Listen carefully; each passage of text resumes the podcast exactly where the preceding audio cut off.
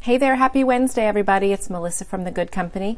This week we are continuing to talk about getting a good night's rest.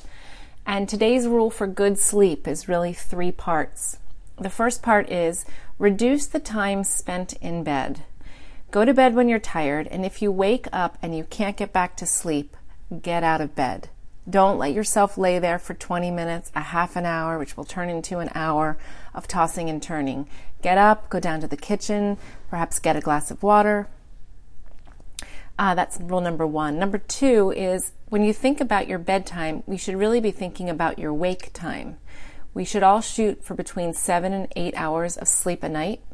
So if you have to wake up at six p.m., your bedtime should really be between ten and eleven.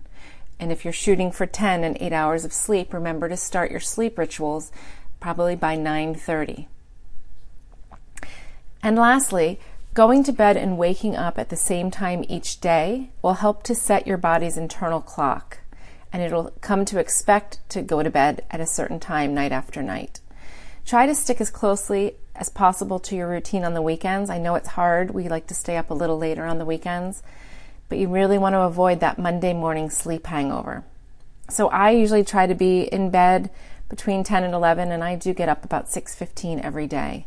And I notice if I have a really late night or a really early morning, it'll take me a few hours or a few days actually to reset.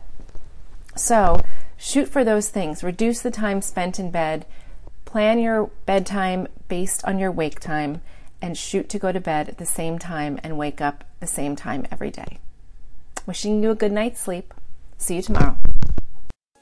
The podcast you just heard was recorded with Anchor. If you want to make your own, download the Android or iOS app completely free from anchor dot f m slash podcast. That's anchor dot f m slash podcast.